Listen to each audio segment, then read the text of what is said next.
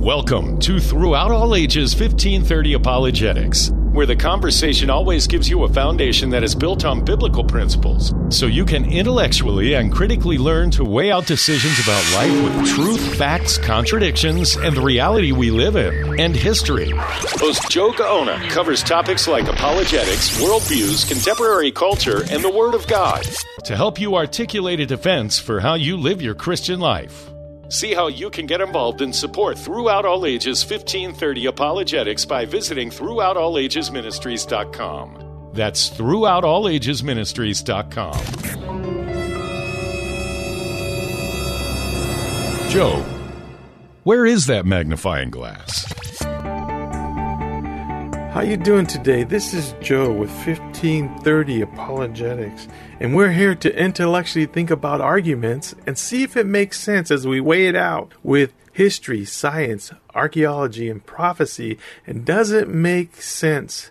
Our topic today is part two as we talk about the gay lifestyle, men with men and women with women. And what does the Bible have to say about that? First, I want to say that much talk on affirming the nuances of same sex, consenting, loving, and caring adults who even propose a true relationship with God is something they say the Bible never talks about this type of relationship. Before we dive into Leviticus, I never understood why an atheist would contend that they could do good works and be good moral people. We know people can demonstrate ethical behaviors. What trips them up is Jesus saying all men have sinned, and there is no goodness, no lovingness that can be acceptable to God. Why? Because if God is not Lord of these values of treating someone respectfully, helping the elder across the road, or providing food and a home for the family, no matter what it looks like in your life, if to all men you look decent, fair, and giving, yet there is one sin that consumes me and you, and that is idolatry. Idolatry is to live life without recognizing the very Creator that made you must be the reason for everything you do in life. So, can prideful men learn to hide their haughtiness? Can a lustful man cover up his flair for emotional sensualists? Can a family father who understands children provoke his own children without recognizing the flaw? Of course, all of these actions can look good on the outside until it is examined by God. This is a verse I like to read that they profess to know God, but in works they deny him, being abominable, disobedient, and disqualified for every good work. Titus 1:16. These are people who profess to have a relationship with God, to know Him intimately, and they believe they are living for the Lord. I have seen this in the faith healers, the prosperity teacher, those who take away our liberty, in those who call themselves the new prophets of today, those who take advantage of the women for sensuality, those who take advantage of a young child and pedophilia, and those who instruct a new Bible, a new chapter, a new thought. They profess to know God, but in works they deny Him. Last week we talked about thieves when we compared the 21st century affirming gay Christian whose response is to say, I'm not like those others. I long for God. I do not abuse my husband. We have a monogamous relationship, a loving consent of two adults. I have said when you look around us, even in the church, there are many thieves, people who steal something that does not belong to them. There are thieves who are deplorable, who murder innocent people without thought. There are those who would not murder, but raping an innocent victim brings exhilaration to them. Yet there are those that will rob a man blind and invite you to the table of grace treat you as though they would never steal from you. We would spend a lifetime with them, not knowing all along they stole from our neighbors. A thief If the cultic woman prostitute gives up the temple and learns to be more modest over the decades, more loving, not just anyone who would offer up money to her, but someone who needs help, someone who just wants to feel accepted, wanted, and they consented this relationship would help them both, would this make prostitution right? If the temple rituals of Moloch with beaming red seared arms stretched out to hold the baby until he burned to death, can be done with more methodical, precise instruments, inducing medicine, a medical building with a physician, could we say that the Bible or history never knew how educated or sanitary we would be with unwanted aborted babies? I would say this by far misses the point. The Bible has always declared it's the action that takes place that causes the sin. The individual is responsible for the sin. Same sex orientation has to do with the action that takes place, and the individual is held accountable for that action. I like what Andrew Murray says when he makes a quote about sin. He says, One great power of sin is that it blinds men men so they do not recognize its true character. Charles H. Spurgeon. He says, As the salt flavors every drop in the Atlantic, so does sin affect every atom of our nature. It's so sadly there, so abundantly there, that if you cannot detect it, you are deceived. In Romans 6:16 6, it makes reference to sin. Do you not know to whom you present your, yourselves slaves to obey?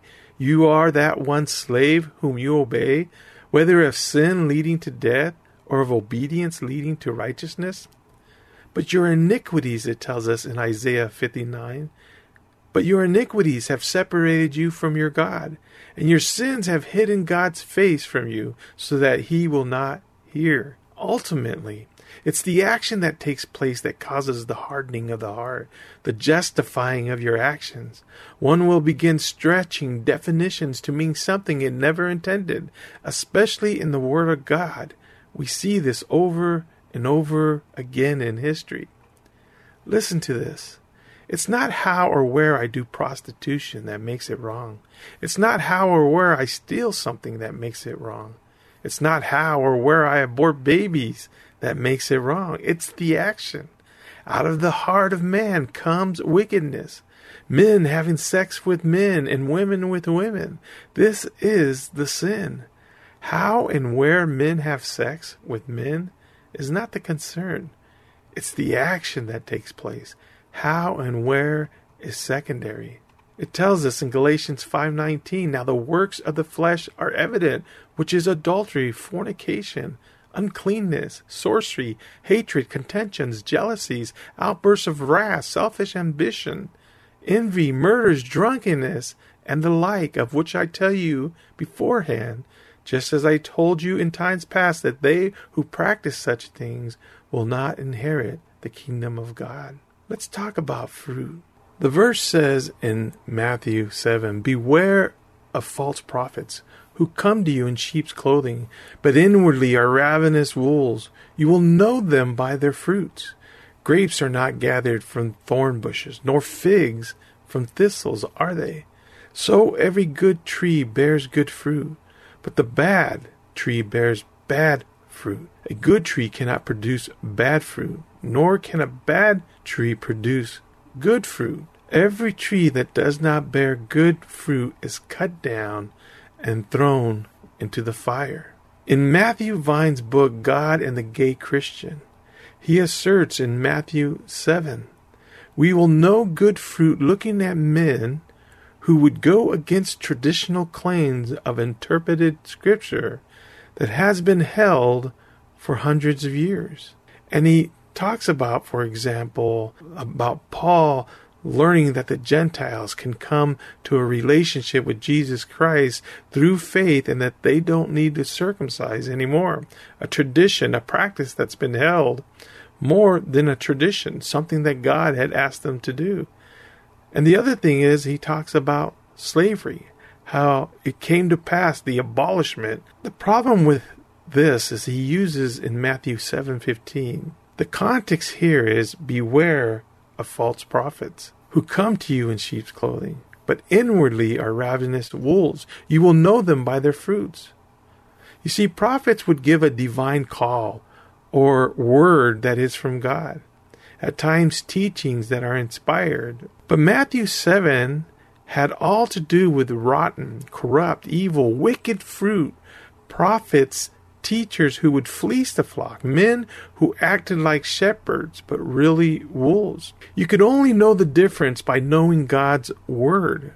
God's Word, His principles, were to line up with any prophecy or teaching as a prophet or teacher. So Matthew 7 had all to do with corrupt and evil fruit. It tells us in verse 17 So every good tree bears good fruit, but the bad tree, the word bad there in the Greek is rotten, corrupt. The bad, rotten tree bears bad, and that word in the Greek is evil, wicked fruit. A good tree cannot produce evil, wicked fruit, nor can a bad, rotten, corrupt tree produce good fruit. Every tree that does not bear good fruit is cut down and thrown into the fire. And this is a damnable place separated from God. In context, it is only talking about a prophet. There is a prophet who is a man of God that brings forth good fruit, and there is a false prophet.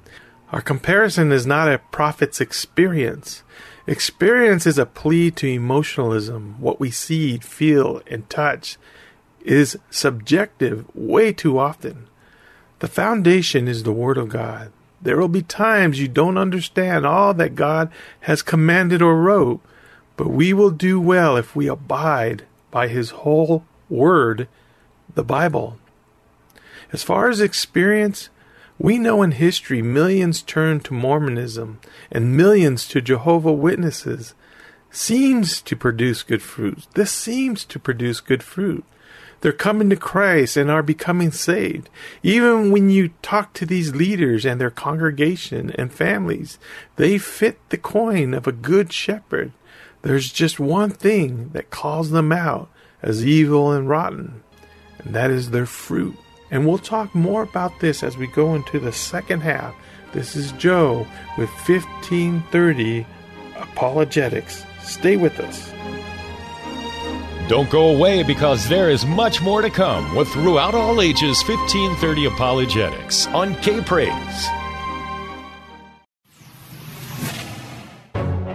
Welcome back to Throughout All Ages 1530 Apologetics. And now, here's your host, Joe Gaona on K Praise. How you doing? Welcome back as we come to the second part of Throughout All Ages 1530 Apologetics.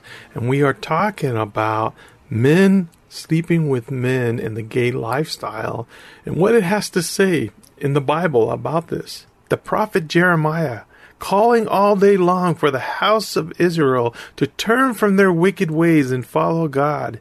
Yet Jeremiah was called by God and rejected by men. Experience has failed all too often. I want to talk about the moral law as we dive closer into the Old Testament.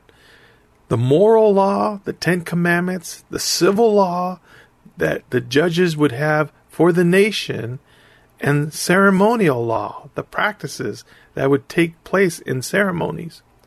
Now, the moral law encompasses God's nature, his attribute, and character, while illuminating the fallen state of all mankind. The moral law can be called ordinances. The ordinances are holy, just, and unchanging. Every wrong deed in the Bible is encompassed in the Ten Commandments. And then you got the ceremonial law, is the customs of the nation. God is separating his people from the people of all other nations. And then we got the civil law, is the law of the land pertaining to God's people, and the judges would judge the people according as a society when we look at the moral law, the civil law, and the ceremonial law, it is revealed by God who He is. It is a redemptive plan in work. This plan does not come out all at once. As the years go by, God's people, the church, and the canon of scriptures move towards a consummation when all things will be fulfilled. This is why in Colossians 1:25 Paul said, "Wherefore I am made a minister according to the dispensation of God, which is given to me for you, to fulfill the word of God." even the mystery which has been hid from ages and from generations, but now is made manifest to his saints. When we look at the moral law, the civil law, and the ceremonial law, there will be times the moral law, the Ten Commandments, will entwine in these categories the civil law and the ceremonial law. For instance, the ceremonial law talks about atonement, being washed from sin, the priest not taking a whore for marriage or a profane woman that's polluted. The civil law to the nation talks about immoral relationship with family, friends, and animals. It brings up regulations for murder and rape. The way we distinguish the unchanging moral law of God is one the Bible says in the Ten Commandments it's wrong to lie, cheat, and steal. And that cannot change. And then we look at what the New Testament says about one's life, and that cannot be eradicated. When we go through this, we look for contradictions. The Bible should be consistent from Genesis to Revelation. And this is why when someone brings another book into the Old Testament and the New Testament, it becomes negligent or inconsistent. Let's talk about Leviticus. Now we know there's two verses in Leviticus that talks about man sleeping with man. It tells us in Leviticus 18, 21 to 24, that thou shalt not lie with mankind as with womankind. It is an abomination. And then we have in Leviticus 20, 13, if a man lies with a male as he lies with a woman, both of them have committed an abomination. Now, after a thousand years or so of history from Moses to when the Septuagint was written in about 300 BC, this was the Greek Bible of the Hebrew Old Testament. We find in Leviticus 20:13 in the Greek Septuagint, it actually says that whoever sleeps with a man as the bed of a woman. So it doesn't just say lie now. It actually says whoever sleeps with a man as the bed of a woman, it is an abomination. Paul is no doubt drawing from the writings of Leviticus written in Hebrew but then he quotes from the Septuagint as a new compound word in the New Testament. I say new, but really, Paul takes the understanding from the Hebrew and then quotes the Hebrew Old Testament of Leviticus and then quotes from the Septuagint Greek. Paul understands that to lie down from the Hebrew and to bed as you would with a woman brings the meaning ever so clear. Arsenio coitis. Arsen, man, and coit means bed. You can find this in 1 Corinthians 6:10 and 1 Timothy 1:10. I want you to remember that when a man lies with a man like in a woman's bed, it is the act that makes it sinful. There are those who begin to say in the middle of the 20th century, this is all to do with young man, young men's prostitution in the pagan temples. But the Bible knows nothing with affirming consenting men who want a marriage relationship. Throughout the whole Bible, the covenant of marriage, the lifestyle, the symbolism, the oneness, the family is always between male and female. Even the moral law, the Ten Commandments, talk only about men and women ordained by God. The opponents want to say because it was a temple practice, men having sex with young men God was not disqualifying men having sex with men outside of the temple in a monogamous relationship. If this is the case, then the verse above and below Leviticus 18 should be qualified if done in the right manner. And this is the verse on verse 21. And ye shall not let any of your descendants pass through the fire to Moloch. And then the verse underneath says, Nor shall you mate with an animal to defile yourself with it, nor shall any woman stand before an animal to mate with it. It is perversion. Surely, if the temple ritual of Moloch, with beaming red seared arms stretched out to hold a baby until it burns to death, can be done more methodical, precise instruments inducing medicines and medical buildings with a physician, could we say that the Bible knew nothing about how abortion could be completed and done? Or if we find some way to take an animal, a beast, and have it so that it's not suffering, can we indulge our appetite in bestiality? And remember, I gave the reference of prostitution. No, Jesus quotes from the very beginning of the Bible, Genesis 1:27 and Genesis 2:24. He makes this quote in Matthew 19:4. Jesus answered and said, Have you not read that he created them from the beginning, made male and female? For this reason, a man shall leave his father and mother and be joined to his wife, and the two shall become one flesh. I want you to see how sacred this is that Jesus would come from first century and bring it all the way back to the beginning of Genesis talking about this this sacred marriage covenant that was between a male and a female. And then we find Paul in 1 Corinthians 6. He does the same thing. And he talks about a harlot. Why? Because if you join yourself with a harlot, already being married to someone, which is God, that going with a harlot would make it fornication or make it adultery. And it brings it back to the Ten Commandments you shall not commit adultery. Now listen to this, verse 15 of 1 Corinthians 6. It says, Do you not know that your bodies are members of Christ? Shall I then take the members of Christ and make them members of a harlot? Certainly not. Or do you not know that he who is joined to a harlot is one body with her? So if you go out with a harlot, being a prostitute, a harlot, uh, being single, you have committed fornication. But if you are married and go out with a harlot, you have committed adultery. But because you are God's and you are Christ, when you take your body and you use it for sexual immorality, you become one with whatever you're becoming part of when you have that sexual relationship. And so it goes on to say, or do you not know that he who is joined to a harlot is one body with her? For the two, going back to Genesis, he says, shall become one flesh. And then he unites us all together by saying, flee sexual immorality. And so he takes it a step further. He says, flee porneia, porn.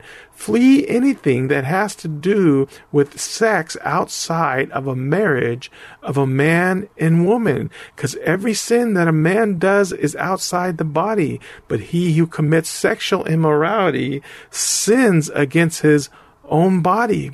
And sexual immorality is to use your body outside of, of a marriage between two people that become one. And so I want you to take heart about this when you think about what Jesus said, bringing it all the way back to Genesis 1. And this is why it becomes a moral argument with the Ten Commandments. There are those who say, Must I wait Yes, you must wait. Wait to see what God can do in your celibacy, in your wanting a relationship. Maybe, just maybe, He might make you a brand new creature. This is Joe with 1530 Apologetics, throughout all ages, and we'll see you next week. That's a take, and this has been Throughout All Ages 1530 Apologetics. You can learn more about your host, Joe Gaona, how to support and get involved with 1530 Apologetics by visiting throughoutallagesministries.com. That's throughoutallagesministries.com. 1530 Apologetics is vigorously setting the pace to give easy answers to hard questions in the culture we live in. So be sure to join Joe at this same time next week for more biblical principles to help you intellectually and critically learn to weigh out decisions about life with truth, facts, contradictions, the reality we live in, and history. This has been Throughout All Ages 1530 Apologetics on K Praise.